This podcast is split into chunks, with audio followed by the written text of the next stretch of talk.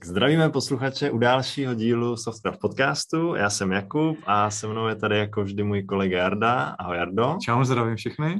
Tak a všechny, tím myslíš i našeho vzácného hosta, protože dnes máme opět hosta v našem podcastu a tím hostem eh, je Robin Pokorný. Tak ahoj Robine, zdravíme. Uh, ahoj Jakube, ahoj Jardo. Čau. A ahoj posluchači.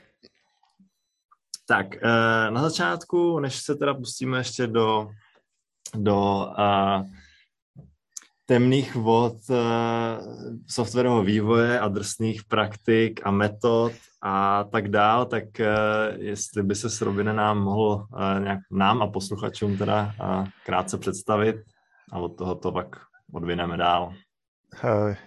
Rád. Takže já jsem uh, Robin, já jsem eh, teď, začnu od teďka, eh, pracuji ve společnosti Klarna, což je globální, globální fintech, původem ze Švédska, je to mimochodem největší evropský startup, to říkám pro kontext toho, jak, jako, pro další asi povídání.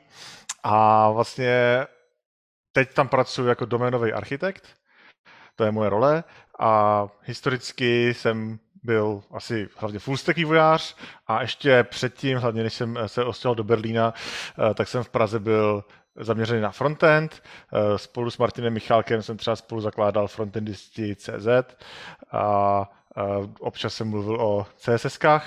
To bylo v jednu chvíli moje, moje oblíbený téma a pak jsem se od té doby posunul k JavaScriptu, k Elmu, k ReasonML, k TypeScriptu a dneska v tom pokračuju plus spoustu takových malých věcí kolem dokola. Super, díky moc. Super, díky, díky. Já bych potom měl doplňkové otázky, ale jestli to můžeme... Už to, už to, to, to jde rychle teda. Jako dominový architekt, to já ne, ne, neznám, co to znamená. Uh, to je, no, protože to nikde jinde asi nemá význam. Doménový v tomhle smyslu znamená, my říkáme oddělením ve firmě domény.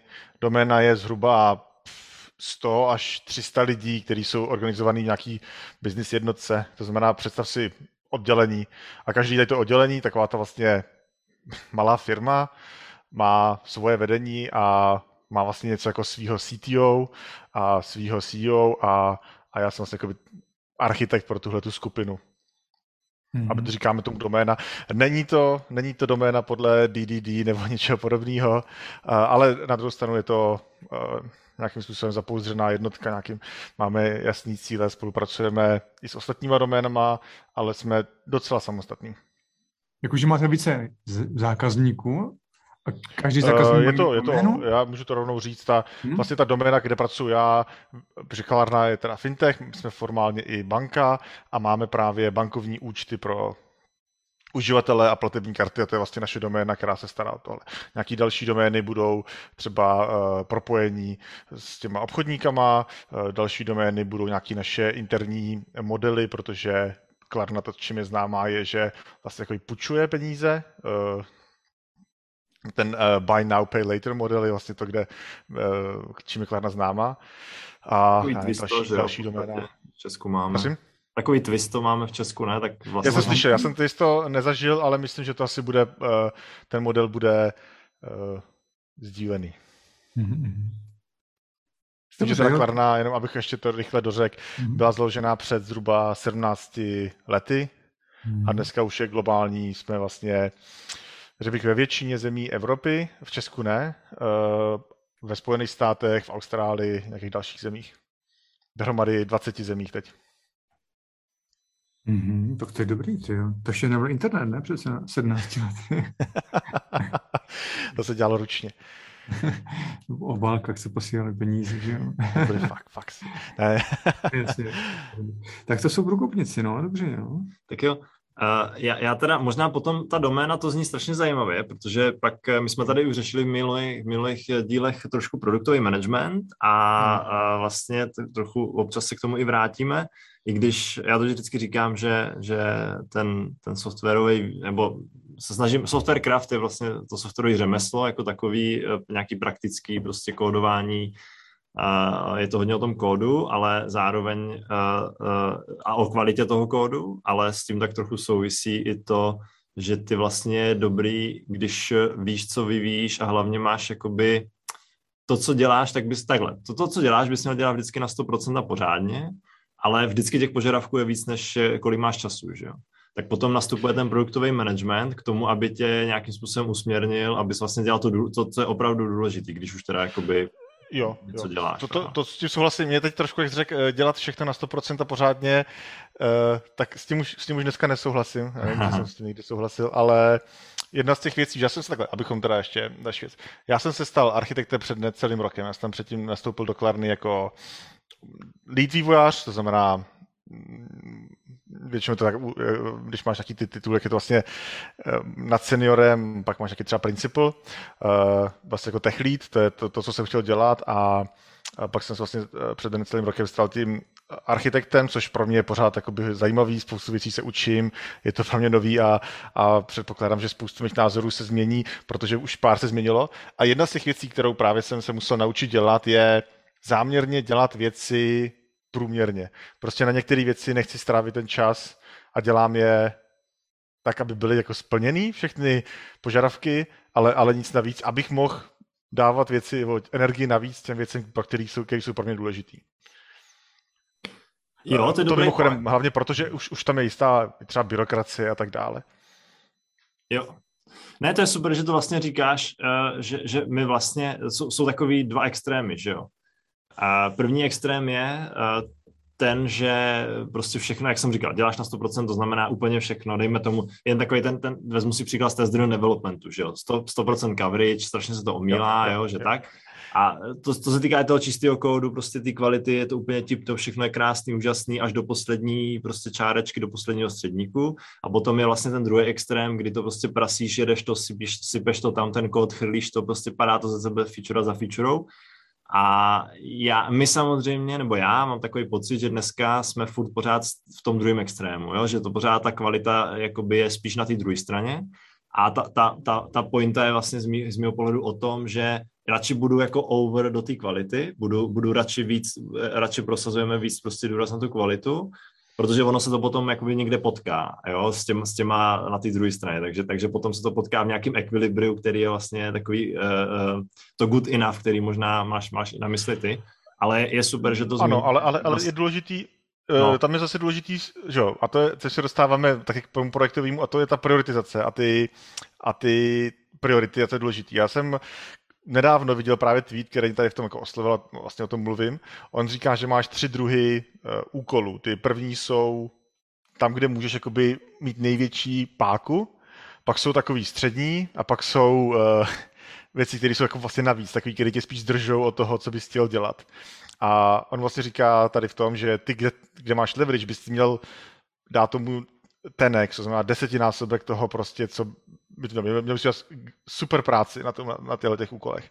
Na těch, které jsou střední, uděláš prostě OK, a na těch, které jsou overhead, které jsou jako úplně navíc, vlastně aktivně chceš udělat špatnou práci, ale špatná práce v tomhle znamená, že ta práce je pořád hotová. To znamená, nechceš, aby se ti to vracelo, ale neuděláš nic navíc, prostě ani tu v čárečku, protože to je ten overhead. A, a to je třeba pro mě hrozně složitý, uh, protože jsem zvyklý, nebo jsem byl zvyklý dělat tu práci jako aspoň minimálně na ten neutrální, ale souhlasím teď s tím, že je občas potřeba udělat tu práci jako špatně, ale teď říkám špatně, což jako adekvátně, já jsem to správný hmm. slovo, eh, a skutečně tomu dát ten minimum, co je potřeba, aby to šlo pryč. Abych měl tu energii na ty ostatní věci. Tam, kde vlastně se můžu násobit ten, ten můj vstup. Jo, dobře, dobře. No a, a jaký, možná teda trošku ještě u toho můžeme stát, jakým způsobem tohle poznáš? Protože právě to je možná, jakoby, i já třeba osobně s tím bojuju dost často, že uh, jako nevím, to, co je důležité, nebo teďka záleží otázka, myslíš důležitý z pohledu kvality toho kódu a dlouhodobé udržovatelnosti, nebo, nebo z, jiných, z jiného pohledu? Eh, to je mimochodem teda, ještě abych se přiznal, tak eh, pro mě už vlastně dneska větší část mojí práce není psaní kódu, mm-hmm. vlastně a produčního kódu ještě míň. To znamená, já to myslím z hlediska toho jednoho člověka, který něco dělá v té firmě, přináší nějakou hodnotu. To znamená, vnímám to z pozice toho, z toho jednotlivce, ale vůči tomu biznisu, vůči tomu, co dělá ta firma, aby vlastně byl, uh, aby jí co nejvíc pomohl. To je vlastně ten rozdíl toho, když já že, deseti lidem ukážu, jak se dají psát líp testy třeba, nebo programovat, nebo jaké jsou nové věci, versus eh, když já sám se to naučím a budu si to někde uh, používat ve svém ve svým kódu. A prostě v určitou chvíli, a samozřejmě to je kombinace té role, toho týmu a všech ostatních věcí, je mnohem efektivnější pro mě a pro ostatní, abych to ukázal uh, jiným lidem. Jo. Uh, OK, takže uh, otázky teď. no, m- my bychom rádi jako našim hostům, a ty jsi první, kterým no. to možná asi začneme, dávali po každé tři stejné otázky a pak si je porovnali. Mm-hmm. A je mhm. možná je dobré dát v úvodu, protože se může stát, že bychom na ně odpověděli někdy uprostřed a pak bychom se k ním vraceli. Takže je možná je jako dát teďkom. Tak já můžu začít s tou první třeba, jo. A ty jsi teďkom sám zmínil, že už sice moc nekóduješ. A to, to teďko není ta otázka, ještě přímo nechybí ti to, tak ještě mimo otázka? Uh, chybí samozřejmě. Uh, trošku. Já, já, rád, já rád pořád kodu, to je jakoby uh, pravda. A já si to vynahrazu, proto říkám produkční kód, já se pořád snažím třeba uh, do nějakých uh, našich interních toolů a nějakých dalších pomocných věcí zasahovat. A pak samozřejmě já si programu svoje věci, abych si vyzkoušel nějaký technologie, nějaký svoje malinkatý uh, side projekty, ale uh, trošku mi to chybí. Mm-hmm, jo, jo, jo. No, protože hodně programátorů řeší, když někam postoupí, jestli být architekty nebo manažerem, manažerem se stát, nebo kam vlastně se posunout, anebo zůstat pořád jako programátor. Co všechno je jakoby validní, to je všechno v pořádku, jenom že si musí najít tu svoji cestu. Takže když bych ti dal naši jednou z prvních otázek, která nás jako z pohledu Softcraftu zajímá, je oblast uh, čistého, nebo taky můžeme říct dobře strukturovaného kódu, čitelného kódu, mm-hmm. jestli když se o to snažil, nebo jestli se o to snažíš, Eh, co pro to děláš, Uh, jo, a jak hodně třeba vám na to u vás záleží v týmu, nebo třeba i tobě? Jo, já bych to, já bych to ještě doplnil. Možná, možná i, i pro tebe bude líp ta otázka formulovaná tak, že co je pro vás jako tu firmu. Je, jak, jestli je důležitý ten mhm. čistý kód, dobře, čist, do, čistý kód, čitelný, dobře strukturovaný a jak Jarda říkal, co pro to děláte, abyste ho tak měli. Jo. Eh, to, je, to je eh, dobrá otázka. Myslím, že ta odpověď bude, je hrozně složitá na tohle. A myslím, že nikdo ti neřekne, že dělá špatný kód aktivně. Myslím, že zrovna z těch, jak jsem mluvil o tom, kde můžeš dělat aktivně špatnou práci, tak to je přesně to, kde nechceš to dělat s tím kódem. Na druhou stranu, myslím, že spousta lidí, kteří si myslí, že dělají čistý kód, eh, nedělají čistý kód. A všichni víme, že to vlastně jenom ukáže nějakým způsobem ta historie, nebo vlastně, když přijdou do toho týmu další lidi, jestli ten kód byl čistý nebo ne. A možná se to nedá ani poznat, eh, sám, jako sám to nedokážu poznat. Jinak ano, pro nás je to takový důležitý v tom smyslu, že jsme poměrně velká firma. Říkám, v našem oddělení eh, je 300 lidí, eh, naprostá většina jsou vývojáři, eh, máme tam, rosteme obrovským tempem, máme spoustu nových lidí, samozřejmě lidi odcházejí, to znamená pro nás je důležitý, aby ten kód fungoval tak, aby tam mohli přijít noví lidi, seznámili se s tím rychle, mohli lidi přecházet mezi týmama a tak dále. Na druhou stranu je to trošku v opozici s tím, že ty týmy mají volnost s tím, jak dělají věci. To znamená, mají volnost si zvolit ten přístup a je pravda, že jsou týmy i u nás vlastně v té jedné doméně, kde se myslím, že nemůžeš přejít z jednoho týmu do druhého, protože prostě jeden používá úplně jiný zvyky a to i když používáš stejný programovací jazyk a je tam větší křivka. To znamená, teď třeba vím, že jeden tým bude používá Express.js a hodně používá jakože extrémně hodně middleware uh, pro ten jeden call. A vlastně veškerou tu business logiku dělají tím, že vytvoří middleware, který pak mutuje ten uh, request object, kam přidává věci a, a je to styl, na který se někdo musí zvyknout. A já chápu, že když už je ten, ten styl, styl zvolej, tak je pak důležitý, aby ho udržovali. To znamená, to je ten čistý kód. Ale pak tam přijde jiný tým, který je vlastně si udělal něco jako, jestli znáte Nest.js, kde máš prostě dependency injection a, a je to takový jakoby objektový. Uh, a taky vlastně bych chtěl, aby určitě chtějí i oni, aby drželi tady ten styl. To znamená, pro mě ten čistý kód znamená, že máš nějakým způsobem řečeno, jak programuješ, doufám, je popsaný, děláš tomu tu dokumentaci a a, a že ty lidi to dokážeš se pochopit, protože máš nějaký principy, na který, který, který tam jsou. A ne, že střídáš věci podle toho, jak ti to napadne. To je možná pro mě ten čistý kód. Uh, a pak ty detaily, už jako v tom, si myslím, že spíš na těch týmech, aby si to rozhodli. Jo, a ještě by mě zajímalo, nesetkáváte no. se teda z třeba to je možná otázka i hiringu trochu, jo. A, ale nesetkáváte se třeba i s názorama lidí, že vlastně stačí, že to funguje a že není úplně potřeba tohle to řešit, protože no. Já si myslím, že to, co, to, co pro nás vlastně od začátku hmm, co tě trošku naučí, je ta škála, na který my pracujeme.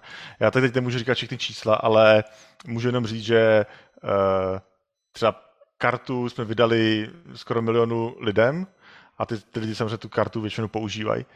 A uh, máme on-call rotaci, máme nějaký samozřejmě i občas incidenty a myslím, že velice rychle ty lidi pochopí, že hmm. je potřeba, aby ten kód byl robustní a fungoval dobře a byli schopni ho rychle opravovat. A, a tohle bude i ta lekce, kterou dostanou ty nováčci od těch lidí, kteří tam jsou dneska. To znamená, pro nás ta stabilita, navíc říkám, pracujeme s nějakýma finančními datama, uh, je, je důležitá. To znamená, to určitě není něco, co by, co by šlo obejít. Máme i formální mechanismy a, a procesy, jak vlastně to do jisté míry eh, kontrolovat a regulovat a, a zahrnout víc lidí do toho designu, nebo minimálně do nějaký, jakoby na ten feedback pro ten design.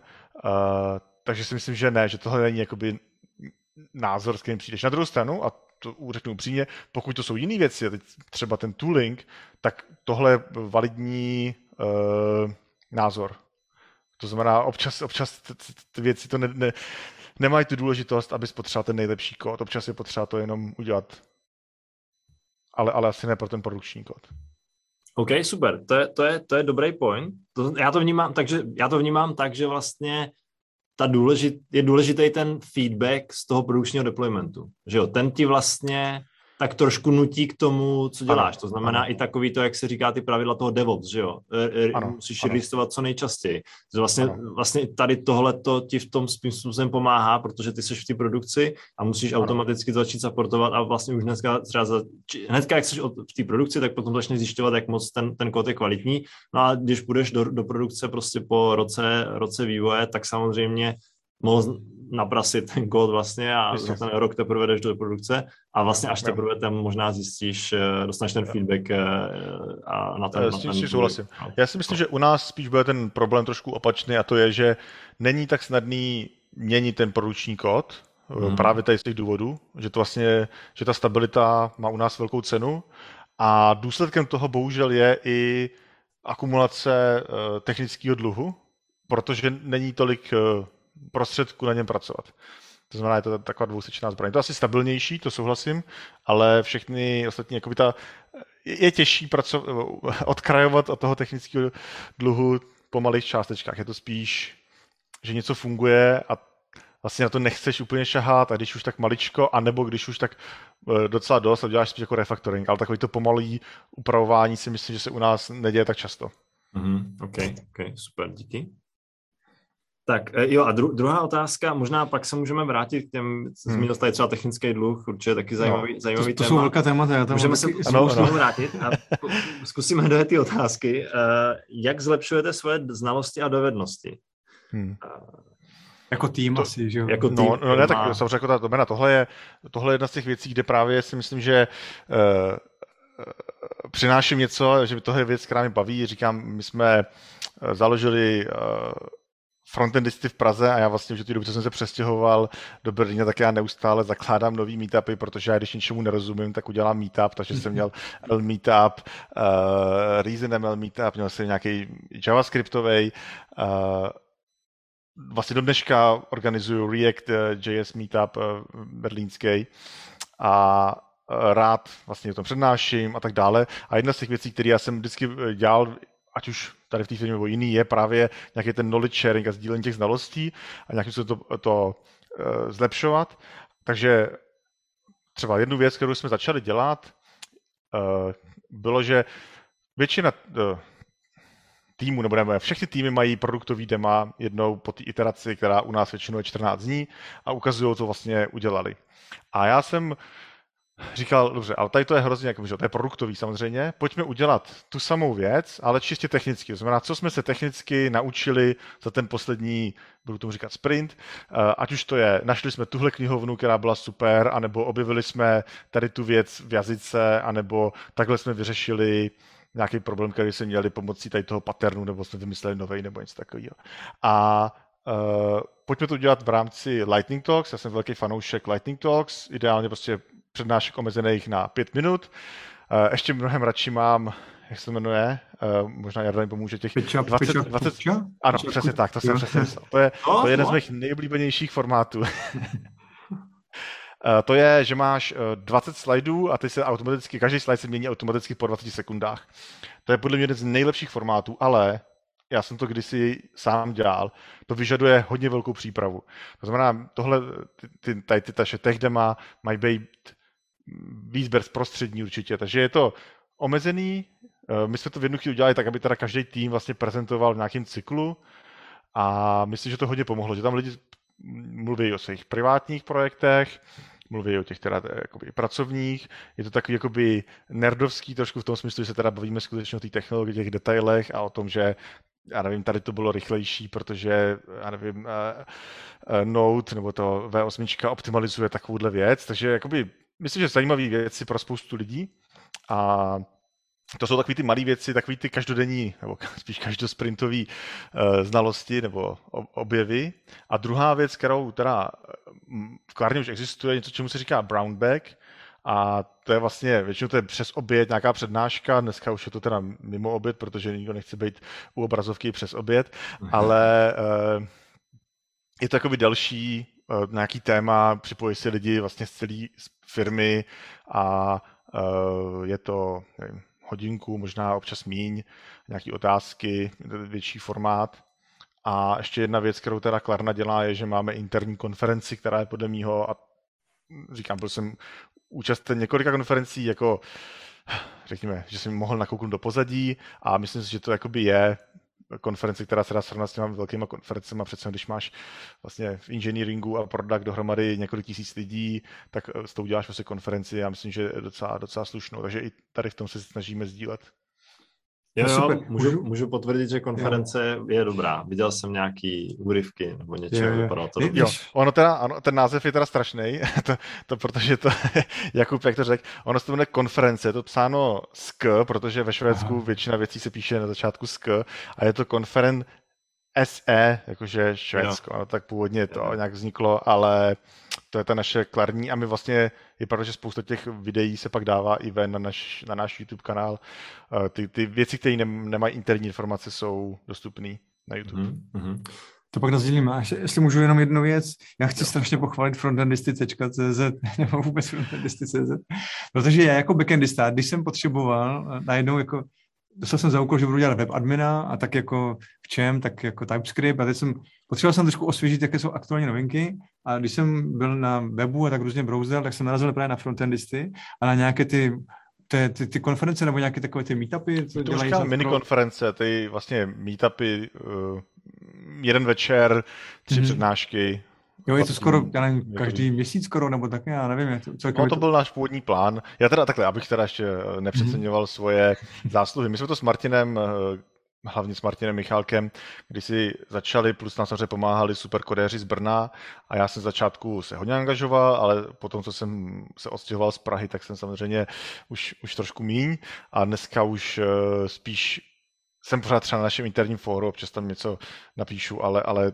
na tu běžnou činnost už dneska mm, vlastně se nepodílím.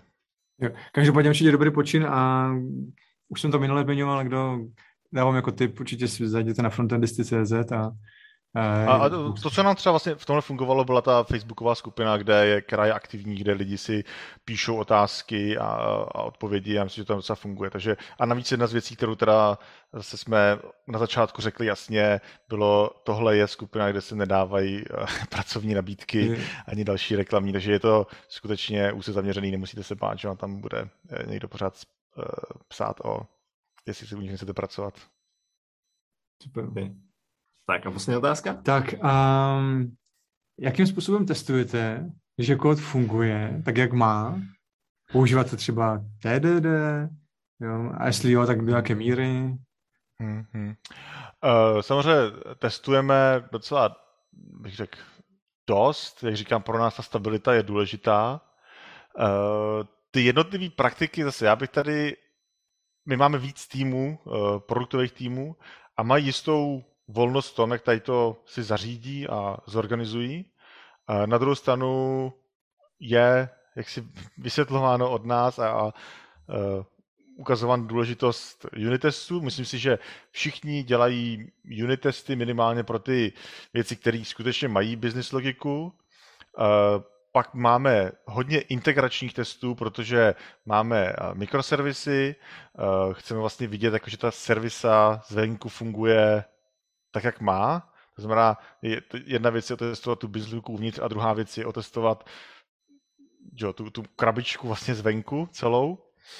A pak máme uh, máme i testy uh, produkční, nebo jakoby testy, když, jo, když máš build, tak když spojíš těch několik, vlastně, jakoby, jak se říká, uh, jsem to slovo, ale vlastně integra, integrační, první, ne, integrační ne, ale, prosím? End-to-end testy?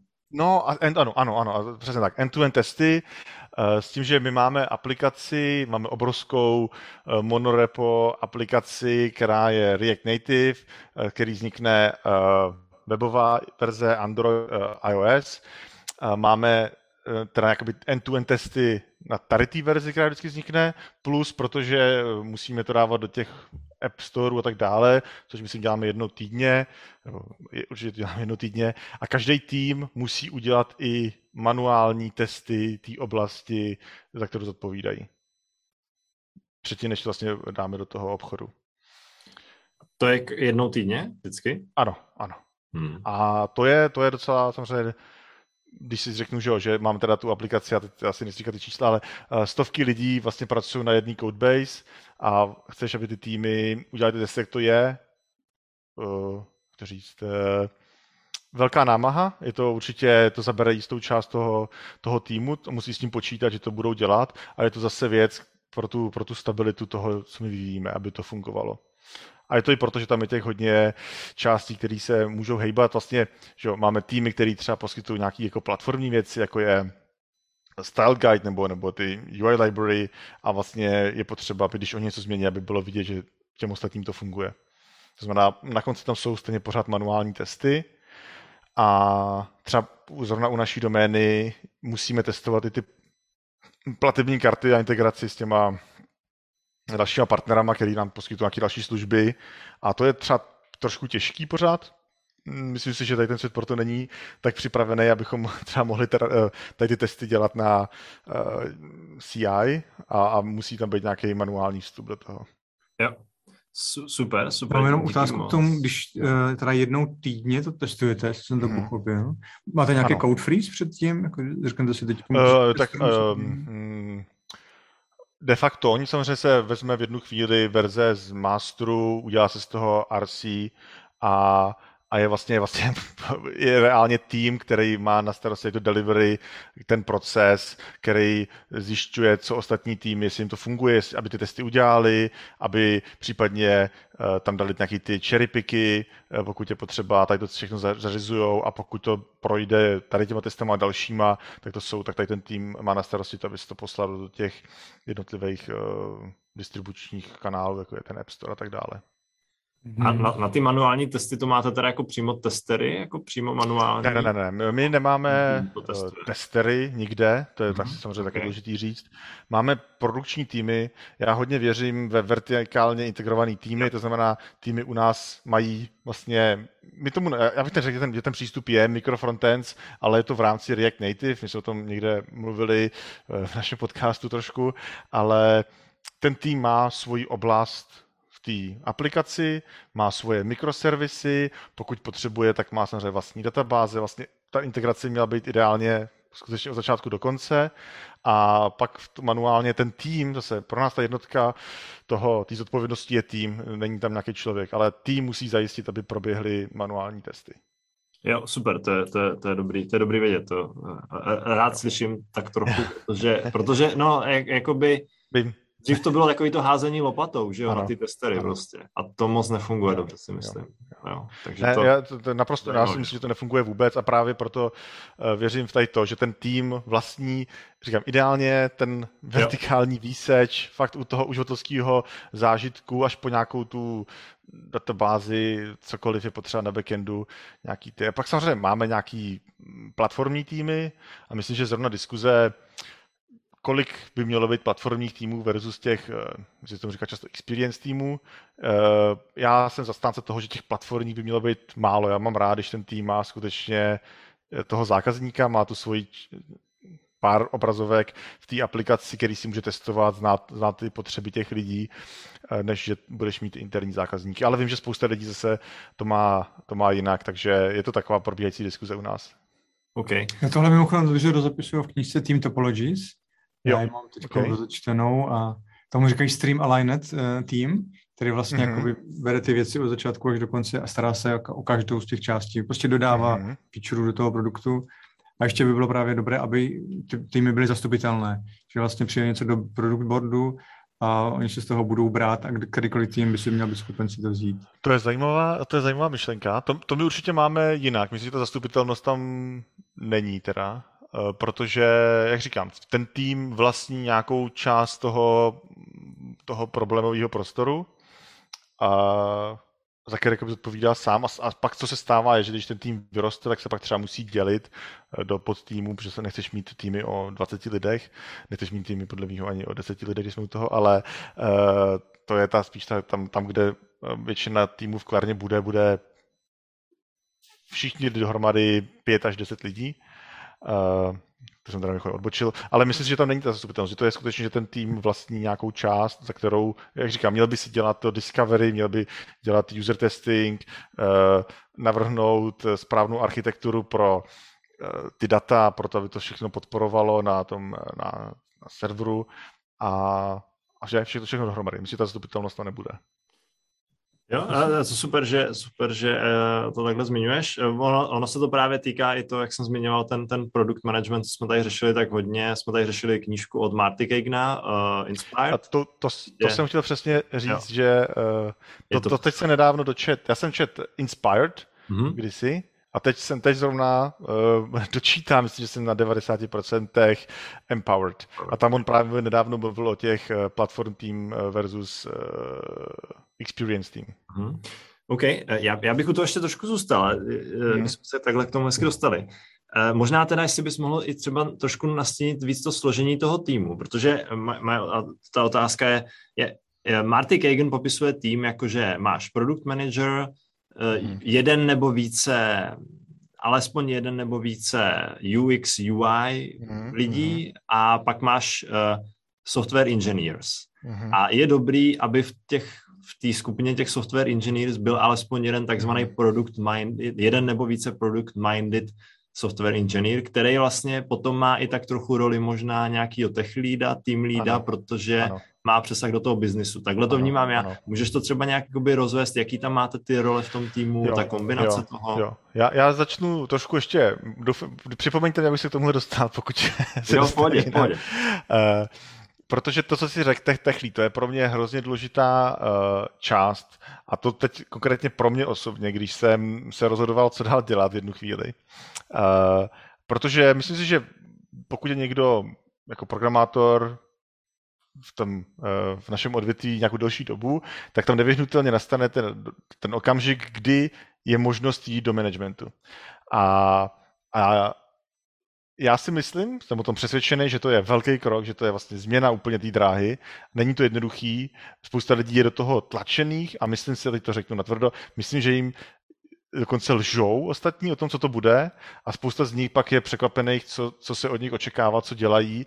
A ten problém, takový, čím se to jako uzavře, je, že to je vnímaný jako povýšení, totiž přechod ze uh, IC, to znamená Individual Contributor na management, je vnímáno jako povýšení. A totiž změna zpátky je vnímaná jako nezvládnutí té role nebo jako zase nějaká degradace nebo něco takového, proto ty lidi často neodejdou. A několikrát jsem viděl z vlastní zkušenosti, že někdo se stal engineering managerem a do několika měsíců odešel do jiné firmy, aby se tam stal senior inženýrem, protože vlastně nemohl to udělat v rámci jedné firmy, aniž by ztratil tvář. Tak, to jsem chtěl říct. A uh, za prvý, tohle byla jedna věc, kterou jsem nechtěl. A na, druhá věc byla, že já jsem já přesně si myslím, že jsem člověk, který vychází s lidma, tak jsem člověk, který má radši technologie a chtěl jsem být blízko toho, tomu kódu. A v tomhle pro mě byla naprosto zásadní eh, článek od Petrika eh, Kua, což byl bývalý CEO N26, který udělal článek Trident Model of Career Development, který pro mě byl zásadní v tom, že on říká, nejsou jenom tady ty dvě cesty, totiž individual contributor a management, ale je tam třetí, který on říká tech lead. A když tady řeknu, co dělá ten tech lead, tak je tady, že 70 až 80% svého času uh, vede lidi na technické témata, dělá eh, technickou vizi, uh, manažuje technický risk, dělá právě tu já to překládám tady z angličtiny, to je vždycky těžký, ale to, to vzdělávání a ten knowledge sharing, no tak už jsem, už jsem selhal, a pomáhá ostatním lidem netechnickým pochopit technické omezení. A jedním z těch jakoby uh, příkladů je tech lead, uh, principal engineer nebo, nebo software architekt. A já, když jsem si tohle kdysi přečet, tak jsem si řekl, jo, to je to, co chci dělat. A od té doby jsem cíleně vyhledával role nebo i společnosti, abych mohl tohle začít dělat. A jedním z důvodů, proč jsem vlastně odešel z mojí předchozí firmy, bylo, že byla tak malá, že nemohla mít dostatečný počet těch lidí. Myslím si, že to je další věc, která je potřeba říct. Všichni firmy potřebují manažery. A je dokonce, řekl že je to funkce počtu eh, inženýrů ve firmě, ti dá, kolik potřebuješ eh, manažerů nějakým způsobem. Kdežto u těch tech leadů je to na, na rozhodnutí té firmy, jak to chce dělat a můžeš mít firmu jenom z tech leadů, jakoby extrémně, to vlastně dává moc smysl, a nebo můžeš mít nula, může, myslím, to dává smysl, myslím, že typický příklad bude něco jako nějaká technická agentura, kde není potřeba mít e, tu koordinaci na takový úrovni, protože většina projektů jsou jednou až dvouměsíční, můžeš tam mít zkušený lidi, ale to není ten, ten tech leadership, o kterém já tady mluvím. No a pro mě bylo teda zajímavý, jsem si chtěl tady tu roli skutečně zkusit a jak říkám, to, co jsem teda teď dělám jako, jako architekt, je teda uh, přesně, přesně ono a, a proto pořád říkám, že se to učím, protože to je i tak změna. Ale zpátky k té otázce původně. Takže jenom architekt a tech lead, to bereš jako to je to samé, jo? No já, já, já, já, to, já tady v tom příkladu, to, co říká Patrik Kua, je to vlastně by ta, ta cesta, kam dál pokračovat. A vlastně architekt je v jistém smyslu jakoby vysoko v, tý, eh, v tom, kam se můžeš dostat té tech lead roli, eh, protože ve většině firm už jakoby není moc eh, my třeba máme co řekněme jako chief architect, ale obecně jakoby už, už tam není ten, ten tech lead může být týmu jeden, je to vysoce zkušený člověk, který pomáhá ostatním týmům třeba a dělá, má tu vizi a tak dále, ale na té trase je to jakoby já nechci říct cíl, to, že to není cíl, že? ale je to spíš jako, že jeden z těch příkladů, který jsou na té trase tech leada, uh, na druhé straně, když mám toho manažera, tak můžu říct, že zase vysoko na té trase bude Vice President Engineering třeba. Yeah. Jo.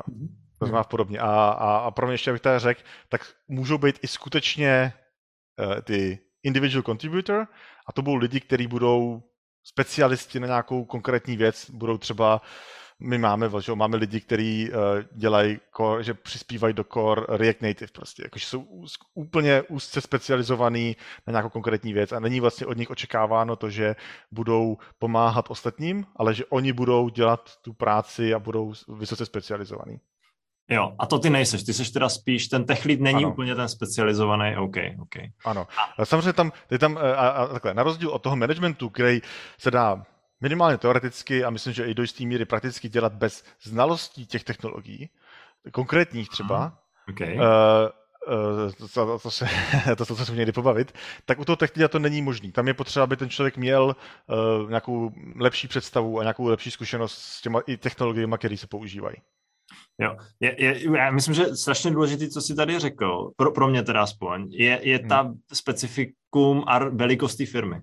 Protože ano. já dost často, a teďka ještě budu mít nějaké otázky na ty role, jo, dost často no. je to o tom, že vlastně jako techlí, tak se jak to popsal, tak třeba v nějakým malým startupu vlastně nedá moc smysl, jo, protože to je vlastně ano. součástí toho nějakého týmu, který to dělá, takže to je vlastně jo, jo. jenom jako... A, a, a, myslím, že ten techlí jako má i spoustu, vlastně, že jo, občas seniorní inženýr, jakože to není, já, já bych to nebral jako titul nebo něco takového, je to spíš skutečně role, kterou role, ten člověk má a myslím si, že ve spoustě firm to, co dělají seniorní inženýři, je, že jsou těch lidi pro ten, ten tým. Jo. Tak to říct. A, a, ano, a jeden z důvodů, proč jsem odešel z jedné firmy, uh, bylo to, že pokud máš, já nevím, 50 lidí ve vývoji, kteří jsou navíc ještě rozdělený striktně na ty serverovou část, kde bude třeba většina a tu frontendovou část, kde bude menšina, tak vlastně třeba v tom, eh, to, co jsem dělal, podle mě bylo hodně podobný tomu, co dělá TechLead, protože tam bylo, já nevím, 15 lidí, kteří dělali eh, na tom frontendu a já jsem vlastně třeba organizoval nějaký to eh, knowledge sharing věci a tak dále, ale vlastně nebylo už možnost s tou rolí jakkoliv postupovat a ta firma vlastně nechtěla mít tu roli nějakým způsobem oficiální, a já jsem se vždycky dostával do konfliktu se svým produktákem nebo s ostatníma lidma, vlastně jako kolik času teda můžu věnovat těm věcem mimo uh, tu, ten můj vlastně přínos tomu kódování a měl jsem trošku problém získat nějakou podporu od té firmy, aby jako řekli, ano, my si vážíme tady toho, nebo tady té jako role a tady toho přístupu a bylo to takový jako na hraně a proto vlastně, když jsem pak odcházel, tak jsem chtěl, aby to ta firma měla, což, což třeba Klarna má jasně specifikovaný, myslím, že jeden z, jako, je to super dokument, kde mají jasně napsáno, co očekávají od určitých lidí, eh, kde mají mít vlastně tu, teď mi pomožte, jak přeložit influence, ten, ten zábor. Vliv, možná vliv. Vliv, no, no, vliv. A vlastně je tam očekávaný, že třeba vlastně od těch lidí jako na tom lead engineer budeš mít vliv třeba v rámci té domény, to znamená já nevím, 10-20 týmů, ale vlastně na těch vyšších už se očekává vliv přes celou firmu nebo přes víc domén. Mm-hmm. OK.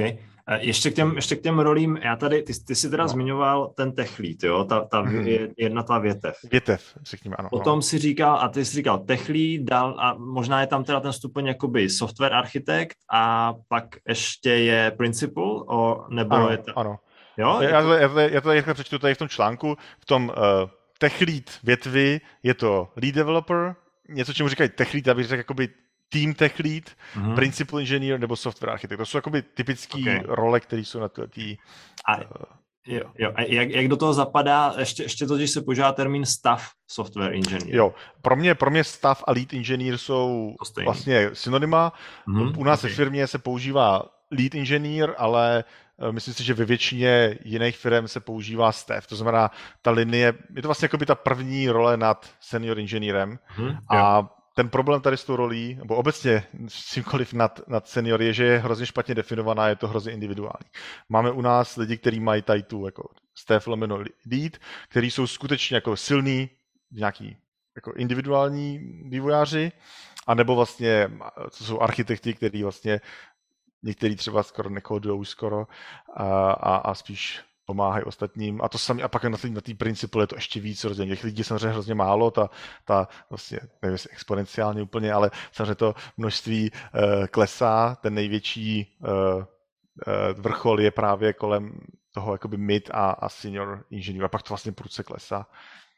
Máme dokonce, mimochodem, to je taková teda zajímavost, máme definovanou i roli Distinguished Engineer, což je vlastně jakoby nejvyšší a tam máme právě teď nula lidí. okay. tak máš to dělat teda, no? ale, ale, a, takhle, ale a, a, a, super, že jsi to řekl. To není pravda a já, a já to chci říct. Není cílem postupovat nebo mít nějakou trasu a ten žebříček a, a, a cílem není dostat se na tu pozici, která je nejvejš. Myslím, že to je chybný příklad. Okay. Zrovna senior inženýr je právě ta věc, kde můžeš zůstat navždycky a navíc je to věc, ke který se vracíš. Podle mě to není tak, že jakmile se jednou staneš staff inženýr, tak tím seš navždycky. Jsi staff inženýr v téhle firmě. A, a možná, že ta zkušenost bude uh, zajímavá pro jiné firmy, to je možný, ale není to garantovaný a myslím si, že je to přesně tak, že se jednou, a to samý VP Engineering, nějaký další Director of Engineering, tady ty věci se podle mě mění, nedají se přesunovat mezi firmama a není to tak, že už jako teď už, když mi někdo nabídne si inženýra, tak na tím budu ohrnovat, no a se řeknu, já už jsem uh, tady jednou dostal uh, roli o jedno vejš. Jo, hele, to je strašně super, že tohle no. říká protože já mám někdy takový pocit vlastně, že se to takhle vnímá, jakoby strašně, že jsi software inženýr a a tím pádem vlastně se neposouváš, eh, jo, ale a je to potom, potom je, je trošku, ještě to naráží na, na ten clean code, možná je to, to Uncle Bob, jak on, on, nebo, nebo ne Uncle Bob, ale tady tihle, to jsou, to jsou lidi, kterým je prostě přes 50 a vlastně do dneška třeba programujou, že jo? A ty jo, si jo. potom můžeš říct, že Jo, a, a on říká takový to, že přichází každých těch pět let se to zdvojnásobí, že jo, že potom vlastně programují lidi, kteří jsou neskušení. A potom nám, nám vlastně v tom, v tom, uh, v tom vývoji jakoby nám chybí fakt tady tihle hodně, hodně zkušení lidi 20 let a víc, který fakt sedí v tom týmu a kódujou. A já myslím, že že to je, že to je jako důležitý, jo, a, a je důležitý to jakoby se o tom bavit a, a zdůrazňovat, že to vlastně není špatný a může to naopak vlastně vychovává to přímo, jo, ty samozřejmě jako ten techlí stav, tak máš jakoby trošku jiný pořád ten vliv, protože máš pod sebou třeba víc týmů, jo, nebo je to víc takový ekros, je to víc biznesem, ale vlastně zkušený vývář, který sedí vedle toho druhého méně zkušeného a kódu, prostě pracují na jedné konkrétní dané věci, může vlastně posunout potom ve finále. A v to třeba, to je zase věc, která se mi hrozně líbí na Klarně, kdy dokonce i naše hiring, uh, marketing je postavený na tom, čemu se říká nepravidelná kariérní cesta, kde on jakoby říká, že dáš nahoru, dolů, doprava, doleva, občas jakože jsi vývojář, staneš se z tebe produkták, protože tě to zajímá, protože zjistí, že eh, to je pro tebe důležitější. A, a to si myslím, že jsou mnohem větší rozdíly, než tady to, co ty říkáš, je jako, že jsi jako, nevím, třeba jednou architekt, eh, jednou manažer, jednou seš ten člověk, který sedí v tom týmu a, a kóduje tam. Myslím, že tohle všechno je hrozně, jakože se to přelejvá a nemyslím si, že by, eh, nebo kteří, určitě by si lidi nemysleli mysle, by si neměli myslet, že jakmile dosáhneš nějaký úrovně, tak už nikdy nejdeš dolů. Ne, je to hmm. prostě jeden balíček a je to spíš v rámci té firmy a úplně vidím to, že v jedné firmě jsi, jak říkám, ten engineering manager nebo i director a jdeš do další firmy si, si kódovat, protože ti to baví Eh, znám lidi, kteří dokonce, doufám, že to teď nikdo nespojí s ničím, ale znám lidi, kteří jsou vysoko v jedné firmě a půjdou do malého startupu kódovat, protože to je to, co vlastně teď víc baví, protože třeba zjistili, že tady už po nějaký době je to nebaví, nebo že to vlastně mají, ať už to jsou třeba i osobní věci, všechno toho dohromady uh, dává to, že to není jasná cesta nahoru a jakákoliv, jakákoliv uh, uh, cesta dolů je, je chybná nebo dokonce nějaká ostudná nebo něco takového. Určitě. Já mám jeden příklad, my jsme takhle do, k nám do startupu přijali právě projektového manažera, který před deseti lety dělal JavaScript, ale pak toho nechal a šel dělat teda spíš řízení projektu a už o to nebavilo se dohadovat s lidma na nějakýma termínama a podobně. Tak říkal, že půjde zpátky programovat a osvěžil si JavaScript, dělal v TypeScriptu a pracoval s náma. Jako, jo. Už jo, zase šel a, a, svou cestu dál, ale byl projekt. Jo, a to je přijde super. To je přijde super. Hmm. Tak, a dokonce, dokonce jinak. Ne, ne, nemyslím si, že existuje jiná cesta. To je to, co chci říct. Jo. Ne, ne, ne. Jasně. Jo, jo, jo, já prostě souhlasím taky. Já ještě jenom k roli architekta. Já mám, to mám spíš pohledu vždycky jakoby z negativní konotací. Jo. Já mám jenom zkušenost jo. třeba z České sportelny, kde tam seděli no, vysloveně, on to občas Filemon říká z, CZ podcastu, že oni sedí ve Slonovinové věži a tam něco rozhodují. A, a právě třeba tam to dopadlo právě takhle špatně, že oni se rozdávali nějaké, jako nějaké věci z hora, dole jo, to nebylo jo. úplně možná pochopeno, možná, že to byl problém. Tak jenom jak ty to vidíš tu roli, jakože to je, jo, super otázka, myslím, že eh, extrémně validní. Myslím si, že tady ten koncept toho uh, architektů ze Slonovinové věže, uh, Ivory Tower Architect, to je, to je archetyp, který je jako obávaný, ještě se toho bojej a to je vlastně člověk, který už ztratil dotyk s tou realitou a vytváří si nějaký svoje abstraktní myšlenky, které pak chce, aby ostatní dělali. Já jenom chci říct, že k tomu ještě podle jedné knižky, kterou jsem čet, je Eh, protiklad, který mu se říká armchair architekt, tedy jakoby architekt v křesle, což je člověk, který zase je uh, příliš benevolentní a nedává vlastně dostatečný, uh, dostatečnou vizi těm týmům. Uh, zní to, zní to jakoby špatně a myslím si, že to je třeba pro mě taky těžká role. Pro mě je přirozený dávat týmům hodně volnosti, ale minimálně i podle té knížky vím, že to není dobře a je potřeba tam mít nějakou vizi, je potřeba tam mít nějaký směr. Uh, takže to jsou taky jakoby na jednu stranu asi uh, protiklady. Uh, určitě, určitě, samozřejmě. Myslím, že spousta architektů v minulosti byli právě tady ty sestonoví, kdy, kdy říkali věci, rozhodli, dělali ty nejzabav, nejzábavnější věci, protože rozhodovali ty věci na nejvyšší úrovni. A to si myslím, že všechno je špatně.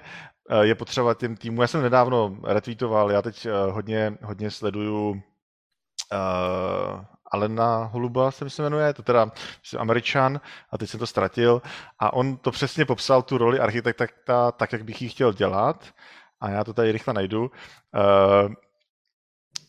uh, napsal, jo, že, to, že ta role je hlavně o vzdělávání, koordinaci a zajišťování systémové koherentnosti pomocí komunikace, ale ty týmy sami by měly dělat design. A to je to, co já chci dělat. Já to vnímám tak, že ten architekt je ten člověk, který má ten kontext.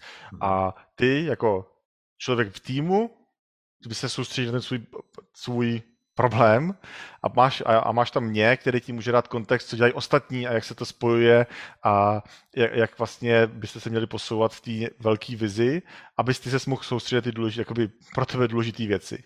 Mm-hmm. Uh, to znamená, pro mě to je právě ta komunikace, že jo, já třeba, co, co velkou část mojí práce je, abych zajistil, že naše doména dobře funguje s těmi ostatníma, máme jasně popsaný, kdo z koho potřebuje a byly tam ty závislosti daný a, a věděl, jak to bude technicky a pak i v rámci ty domény, jak ty týmy spolu komunikují, jak spolu vlastně, jak vlastně do toho velkého obrázku zapadají a kde jsou i třeba ty rozdíly, co, co komu patří a pak dávat těm týmu nějakým způsobem zase pomocí toho, toho vzdělávání, nějakých dalších věcí tu, tu cestu jak dál, nebo jakoby to, to tam, kam si myslím, že chceme jít. A to, tohle všechno zní hrozně abstraktně a podle mě to je abstraktní a jedna z těch problémů, který já sám cítím, je to, že kdy je to moc, kdy je to málo a, a a není tam nikdo, kdo to dokáže rozhodnout, protože tyhle věci se projeví za měsíce, možná roky. A to je, myslím, že na té mojí roli teď, co mě nejvíc jakoby trápí, nebo co je na tom těžký, je tady, ten, tady ta pomalá zpětná vazba. Protože na jednu stranu já můžu jít cestou toho, kdy mě všichni budou mít rádi, protože budu ten armchair architekt a budu jim říkat, jo, udělej to podle sebe.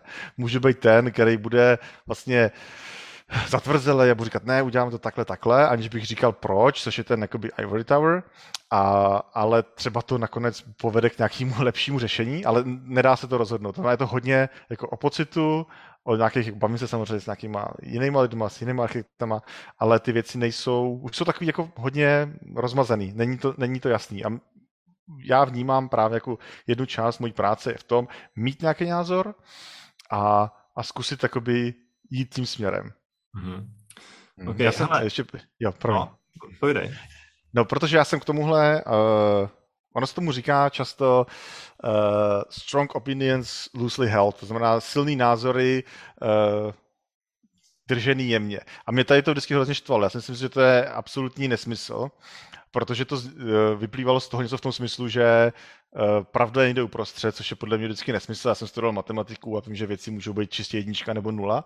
A mhm. občas může být člověk, který má úplnou pravdu. Ale, ale eh, přečetl jsem si jednu knížku, která se jmenuje Conflicted, která tohle popisuje trošku jinak a mě to přijde hrozně zajímavý. On totiž říkal, že nejlepší řešení vznikají toho, když máš tu diverzitu a lidi se nebojí to říct. To znamená, on říká, vy, vy jdete do toho jakoby, konfliktu nebo řešení toho problému jakoby po hlavě v úzovkách a dáte tomu to, tu, tu vášeň, ty svoje názory, ale všichni máte na paměti to, že nejde o to vyhrát a říct, hej, já jsem, tady jeho nápady si přijali, ale aby ten tým nakonec dosáhl těch výsledků. A to je podle mě to, co si myslí, nebo jak já si dneska představuju Strong Opinions Loosely Held, je, já mám názory, uh, jsem, jsem schopen se o nich klidně pohádat, protože ta vášeň je to, co tam dokáže vytvořit uh, ty nové věci a proč je to nový a proč to nedělají programování roboti. Ale na druhou stranu tam jsme všichni v týmu a, a ten konečný cíl toho týmu je ten důležitý. Uh, a, a to si myslím, že je jako super. Proto, proto si myslím, že lidi musí mít názory, ale nemůžou jenom křičet. Mm-hmm. Jo, jo, to je určitě, určitě si to dokážu si představit, no, že to je vlastně takový pohybování se eh, v neprovládaném světě, hodně spoustu různých názorů, přístupů, vlastně, jak ty věci, jak jsi říkal, že jo, spoustu týmů, jak to řešit a tak dále. Hele, um, trošku jsme se tady, já, já jsem si tady napsal poznámku software architecture, ale jako říkám si, hele, to může být na celý díl, jo, ale tak když už jsme tady teda pobíháme kolem těch architektech, tak co to ale znamená, ta softwarová architektura? A možná doplním, protože já často, e, jakoby jedna, jedna software architecture je taková ta, jakoby, hele, tamhle bude tady ta databáze, tamhle bude tady tahle jo. microservices, jedeme microservices, nebo jo. tamhle to a, a jakoby je to Redis, je to SQL, nebo je to prostě web, mm-hmm. webový server, je tam, mm-hmm. je to Java, mm-hmm. jo, a že ta architektura je vlastně ale tím pádem infrastruktura, nebo je to AWS. Lambda, ano. takže tím pádem ta architektura je pro mě vlastně trošku jako ale infrastruktura, takže si říkám, ano. není to spíš vlastně infrastruktura. Jo, a potom jo, je druhý jo. pohled, kdy máš architekturu z pohledu toho kódu. To znamená, mám nějakou code, code base, že jo, mám nějaký doménový model. A teďka vlastně jakoby já, já vlastně nevím, co je co je. Jakoby, jak, jak, jak to vnímáš? Co to je pro tebe softwarová architektura? Jo, jo. Uh, to je super otázka, taky něco, o čem jsem přemýšlel hodně. Uh, přesně to, co ty říkáš, tak myslím si, že jistá část té infrastruktury, o které ty mluvíš, je třeba pro nás i daná. Prostě firma se rozhodne, že bude na AWS, AWS prostě, a, a najednou bys měl používat ty nástroje, které jsou tam a přestože se ti líbí tamhle ta věc Azure, tak ji nepoužiješ, protože to vlastně jako ani není možný. A to jsou nějaký ty omezení, které jsou daný řeknu, firmou nebo nějakýma, úplně nějakýma rozhodnutíma na začátku a, a nemůžeš je ani vlastně ovlivnit, to jsou věci, které se nedají změnit. Ta firma prostě nepřejde na jiný cloud jenom proto, že tam chceš používat nějakou službičku. Uh, a já myslím, že v tomhle je moje výhoda obecně, konkrétně moje výhoda, že přicházím z toho frontendu a mě třeba nezajímají databáze. Pro mě databáze je prezidentní úložiště dat a, a tam na, na té úrovni, na které já chci operovat, je, tady se to někde uloží, aby se to dalo získat zpátky. A pak se můžeme samozřejmě bavit o tom, že chcete používat jakoby, dokumentů v databázi, nebo jestli chcete používat jakoby, relační databázi, ale myslím si, že tam dokážu udělat to rozdělení, ne, tady se ukládají data uh, a ty a vlastně třeba tady ten tým a má k ním přístup tady ty služby. A to je pro mě ta architektura, už jakoby na úrovni, že mám, mluvím o službách, ale už mě nezajímá, já nevím, neřeším, že jak budou horizontálně škálovaný. To je default. Prostě my máme všechny služby horizontálně škálovaný v Amazonu, a to si vyřeší ten tým, to, to nám pomůže infrastruktura.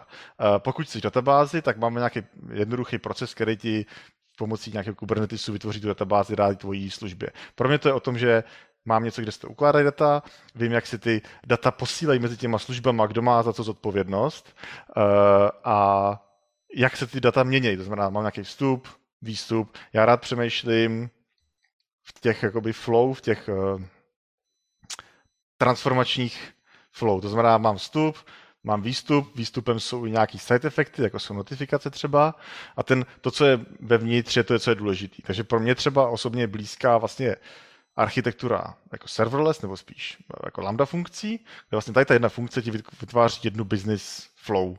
Místo toho, abych měl službu, která vlastní entitu, což je podle mě jako antipattern, to znamená, že mám, ent, že mám mikroservisu, já nevím, objednávky, která řeší všechno, co se jedná o objednávek, ať, ať už jakoby to, je to potřeba pro reporting na finanční úřad, pro webové stránky nebo tak. Pro mě je mnohem jako zajímavější se na to dívat z toho jakoby flow, z toho jednoho průchodu.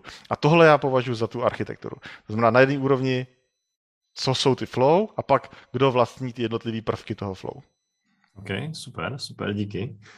Uh, dobře, a možná, a možná teda teďka, teďka uh, se ještě vrátíme k tomu, k té mý otázce, kterou, na kterou jsem se ptal, který jsme teda odvěli, ale uh, myslím, že jsme, jsme hezky probrali ty věci, tak jak, jestli byste nám mohli jenom to, to doříct, to složení toho týmu, jakoby, jestli teda máte... Jo, wow, tak to jsme se vrátili z půlky, jo. Uh, v Klarně funguje věc, která vím, že v jiných startupech občas nefungovala a někteří lidi to dokonce považují za, za starý přístup. A já myslím, že Klarna má balans, který funguje. Totiž každý člověk má vlastně jakoby dva šéfy. My tomu říkáme accountable lead a competence lead. Totiž jeden člověk je vlastně uh, accountable, je, uh, zastupuje zájmy toho biznisu, a bude to člověk, myslím, že v našem případě to většinou bude produktový manažer, který vlastně jakoby je, je i do jistý míry tým leadem a zastupuje to, že se pracuje na těch správných věcech a že ty lidi dělají ty správné věci. A ten druhý člověk je competence lead, který má na starosti tvoji kompetenci, to znamená pro inženýry to bude vlastně jako engineering manager, který se zajímá o to, aby oni rostli v té jejich kompetenci, v tom vzdělávali, v tom technickém a zároveň se o ně zajímá víc jako o lidi, to znamená zajímá se o jejich profesní rozvoj a bude to třeba člověk, s kterým se bavíš o, já nevím, o, svojí, o, o zvýšení platu. A, a myslím, že tady to rozdělení je zajímavý, má to samozřejmě spoustu konotací a možná i problémů a, a věcí, ale myslím si, že to je hodně zajímavý. A co to znamená, že vlastně v tom týmu, pokud je to typický engineering product team, tak máš jednoho produktáka, který je zároveň teda accountable lead mm-hmm, okay. a, a zastupuje to tam toho biznisu.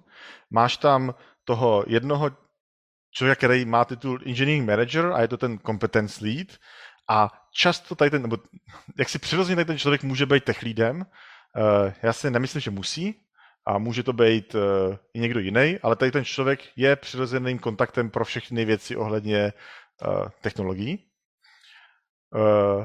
A pak tam je samozřejmě spousta inženýrů. Uh, myslím, že co se týče UX a UI designérů, kterým se říká jenom designéři, což mě vždycky vadí, protože design dělají všichni, ale to nevadí, uh, tak ty jsou často, nemyslím, že máme nutně dedikovaný, myslím, že těch máme relativně málo, to znamená, chtěli bychom mít jednoho v každém týmu, ale to není v současné době pravda, takže si myslím, že máme třeba nějaký sdílený. Ale vlastně v tomhle tom my do jisté míry to, to, co píše Marty Kagan, máme. Mm-hmm, OK, super, super, zní dobře. Tak a já ještě, mm, možná ještě, já nevím, to, je, to už teda tak odbíháme jako taky do jiného tématu. Ty jsi říkal, že máte ten uh, takzvaný product slicing, to znamená, že máte tu vertikálu, že, jo, že ten tým je zodpovědný za, za nějakou část toho produktu celého, tím pádem je to vlastně takový podprodukt, uh, jenom mě zajímá, třeba my jsme se o tom trošku i zardobavili, tak jakoby mimo, že, že jak, jakoby Protože máš produkt a to je ale to celé, co dělá ta firma, že jo? Ale to, to potom nepostavíš kolem toho ten produktový tým, takže to musíš jakoby nějak krájet. Jak hmm. máš jako nějaký, jak, jak, jak to, jak to jakoby přistupujete k tomu, kdo tohle rozhoduje? Uh, to je vždycky velká diskuze a právě, že my máme toho jakoby, hele, určitě ta doména je produkt tak, aby byl celý. To znamená, doména vždycky musí mít celý produkt. Eh, teď říkám, třeba ty, my děláme ty účty a karty. To je vlastně jakoby velká věc. A ostatní nemají účty a karty. Není tam žádný překryv, jsme jediní, kdo to dělají. A Že pak uvnitř... a karty bereš jako samostatný produkt. To, to jsou, a vlastně to, vlastně, no, jakoby, no, pro nás je to ta doména a samozřejmě uh, ta doména může mít teoreticky víc produktů, pro nás to jsou asi dva, pro nás, ale, ale oni se mají hrozně velký překryv. Uh, ale pokud mám jinou doménu, která dělá, říkám, integraci s obchodníkama, no tak je to úplně, úplně jiný. Uh, tak a chci říct, to znamená, tady ta vlastně jako podfirmička má jasně daný ten cíl. Tam je to poměrně jasný. Jo. Tam samozřejmě rozhoduje teda celá firma nebo uh, jako C-level, jak budou vypadat ty domény. No a pak uvnitř zase máš tady tu strukturu. Je to vlastně, a to si myslím, že je důležitý, je tam nějaká fraktálová struktura. Jo. Znamená, pak máš tady tu firmičku, která pak má ty týmy, které zase rozhodují ty věci. A zase ta doména si rozhoduje, jak rozdělí ty týmy, ale s přispěním všech lidí na to. Ať už je to já, jakožto technicky nějaký architekt, která, ať už to je i produktový uh, management, ať už to jsou třeba i ty vlastně jakoby director of engineering, který hlavně z hlediska hiringu a toho, kde chceme mít ty týmy mm, kolokovaný, pokud děláme kolokovaný, nebo jak budou fungovat distribuovaný. Je to eh, komplexní rozhodování, který rozhodně není jednoduchý, byl jsem součástí uh, několika uh, jakoby rozdělování a nikdy to nebylo finálně, vždycky se to postupně vyvíjí, protože ty týmy rostou, někdo odchází, navíc říkám, my, to, my pracujeme přes několik lokací, uh, takže je to poměrně komplexní problém a je to nakonec na tom nějakém organickým uh, rozhodování. Jo. Hele, ale takže cílem vlastně, proč to ale teda krájíš, je, abys mohl mít malý soběstačný týmy. To je, to je vlastně ano, cíl. Ano, a ten tým ano. má, a tím pádem jsi vlastně omezený jak moc to musíš nebo můžeš krájet. To znamená, ty nemůžeš mít vlastně, když máš, když máš vlastně 100 lidí, tak nemůžeš mít tak, jakoby jeden produktový tým, že jo, musíš to teda nakrájet na nějakých třeba 10, ano, 10 ano. částí. A potom teda je ano. otázka, jak to jakoby rozsekáš a to ano. už, dále, to už ano. je pak takový to jednání, jak si teďka ano. popisoval. Ano. A určitě, jo, a určitě, určitě to, co platí, je, že je ta, ta věc, kterou vlastně každý tým, nebo jinak, uh, já teď nevím, jak to mám říkat, ale myslím, že v tom DDD, minulého, to můžeme říkat subdoména, tak každá ta mhm. subdoména, ten prostor musí být vlastně právě jedním týmem. A, ale samozřejmě jeden tým může vlastnit teoreticky minimálně víc z těch subdomén, což se hodí, proto když pak rozděluješ ten tým, tak uh, každý mu dáš jinou, jinou tu subdoménu. Ale důležitý je, aby ten tým byl skutečně sabo, co nejvíc soběstačný, aby mohl udělat co nejvíc rozhodnutí sám, aby mohl nasazovat ideálně svoje věci sám, testovat je, rozumět tomu a nepotřeboval k tomu podporu příliš mnoha dalších týmů. Jo, super, díky, díky mm-hmm. moc. A právě třeba, když je to u microservice, jak jste sám zmiňoval, že tým to vlastně vlastní, Hmm. A třeba je jiný tým, který třeba chce použít nebo udělat drobnou změnu. Já jsem to třeba zvyklý v Zonky, že jsme to taky jako vlastnili, ale mohli jsme přispívat i do cizích microservice s tím, že hmm. uh, jsme posílali samozřejmě pull requesty na ně, na ty vlastníky. Něco takového to, máte? Jo, to, to, to funguje. My navíc máme všechny, nebo nechci říct všechny, je vlastně jedno obrovský monorepo, kde je hodně těch služeb, takže ty používáš i nástroj, který používáš pro svoje mikroservis, tak je to jiný, jiná složka, abys udělal tady ten pull request. Není to extrémně běžný u nás, Myslím si, že mnohem častější bude, že se s tím týmem dohodneš a oni to upraví sami, ale je to určitě, jsem, několikrát jsem to viděl, dělal jsem to a pokud to je teda takový kód, který mu rozumíš, jak jsme se bavili úplně na začátku, tak to všichni přijímají, je to jako Není to, že by to nikoho pohoršovalo nebo tak, spíš si myslím, že ty lidi do toho nechcí zasahovat, že se bojí, že nerozumějí všem důsledkům. Aha, jako jasně, že jenom rozšířit něco, no. co už tam je, logiku skopírovat, no. Eh, takhle jo, jsem to myslel. Jo. Ale jo, ty říkáš, to je že to radši... Ako, třeba na tý, jakoby v té aplikaci je to ještě běžnější, kdy, uh, já nevím, třeba když náš platformní tým dělá změny, tak samozřejmě dělá pull requesty všem, když nějaký na, tým u nás potřebuje nějakou malinkatou změnu na tom frontendu, jestli jakoby yeah. rozumí tomu, jaký to má důsledky a jak to bude fungovat, tak, tak je to hodně běžný. Na těch Takže službách jste, na serveru míň. Ty jsi tady popsal totiž jednu situaci, kdy mě tak napadá, že by vás to mohlo trošku blokovat. Že když no. ty jsi říkal, že ten tým uh, třeba radši to přenechá tomu jinému, že by to sám dělal, No. A není tam takové to právě přehazování tou lopatou? No a, to, a, to, a to právě je důležité, že ten tým má tu svoji vertikálu. To znamená, já často ty ostatní týmy nepotřebuju a priori, yes. aby tam byla změna. Ta změna je spíš kvůli konzistenci, to znamená, chceme ty věci dělat stejně, chceme mít stejný texty, nějaká, já nevím, styl, ale ideálně, což teda neříkám, že je vždycky pravda, ale ten, ta vize je, že ty týmy jsou skutečně samostatní a dokážou všechno, co potřebují pro svůj produkt, udělat sami. Yes. Mm-hmm. Okay. Tak jo. Máme za sebou hodinu. Jo. Spíš ještě, jestli eh, ty bys nechtěl něco říct, co jsme třeba vynechali, nějaké téma, které tě třeba Fuh, no, já, já, jenom, já jsem chtěl samozřejmě jakoby probrat ten JavaScript, že jo, a Node.js a React Native, takže mě úplně mrzí, že vlastně jsme to jakoby nestihli. To jsou ty hard skills, no, tam ale, to jsou ty hard skills. Ale když já jsem byl strašně zvědavý na to. A tak dobře, tak ale, k tomuhle, ale, já teda udělám maličký, maličký self-promo, jestli, mm-hmm. jestli rychle můžu. Já jsem, já se snažím být aktivní a, a nejsem konzistentní a tak dále, to je samozřejmě všechno pravda. Já jsem už před skoro deseti lety začal svůj podcast, který se jmenoval Brus Code, a mimochodem to hodně uh, odráží téma vašeho podcastu, že to Bruce Code mělo být právě o tom, že, že vybrušuješ ten kód, když teď to zní jako hardskillově, tak to mělo být jako softskillový, kde jsme se bavili o tom frontendu. A dělám s Martinem Michálkem vzhůru dolů podcast, to jsou takové věci, které dělám pravidelně.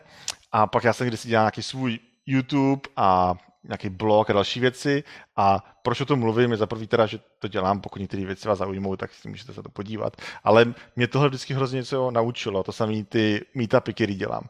Myslím si, že tady to být aktivní a i když to jednou failne, což je nevyhnutelný skoro jistě, tak je zajímavý to prostě zkusit a, a je to zábava i tak. Znamená, zkoušejte věci. Tak jo, super, hele, díky moc, takže, takže to je asi, to je asi všechno teda. Všechno to není, ale další věci budou v dalších dílech, spíš jo, takhle. takhle. No pro dnešek. Určitě jsme ne, nedali všechno, máme spoustu věcí, které by se daly propírat, ale jsme omezeni nějakým časovým limitem, takže... Takže Robine, hele, díky moc, že jsi na nás našel čas, bylo to strašně super, jak Jarda tady říkal, spoustu věcí jsme ani jakoby nena, ne, ne, ne, nenačali, a, ale i tak si myslím, že to byla, byla super povídání. Jo. Já jsem z toho nadšený. Já jsem vám popovídal. Já mám spoustu poznámek a určitě nějaké odkazy, to jsme se teď pozbírali a potom když tak nazdělíme spolu a my to tam přidáme jo. k těm našim notičkám. Super. Tak jo, takže mm, milí posluchači, mějte se hezky a na, na viděnou, naslyšenou teda vlastně příště. Možná i na viděnou na nějakých Na viděnou. OK, tak jo, tak čau. Ahoj.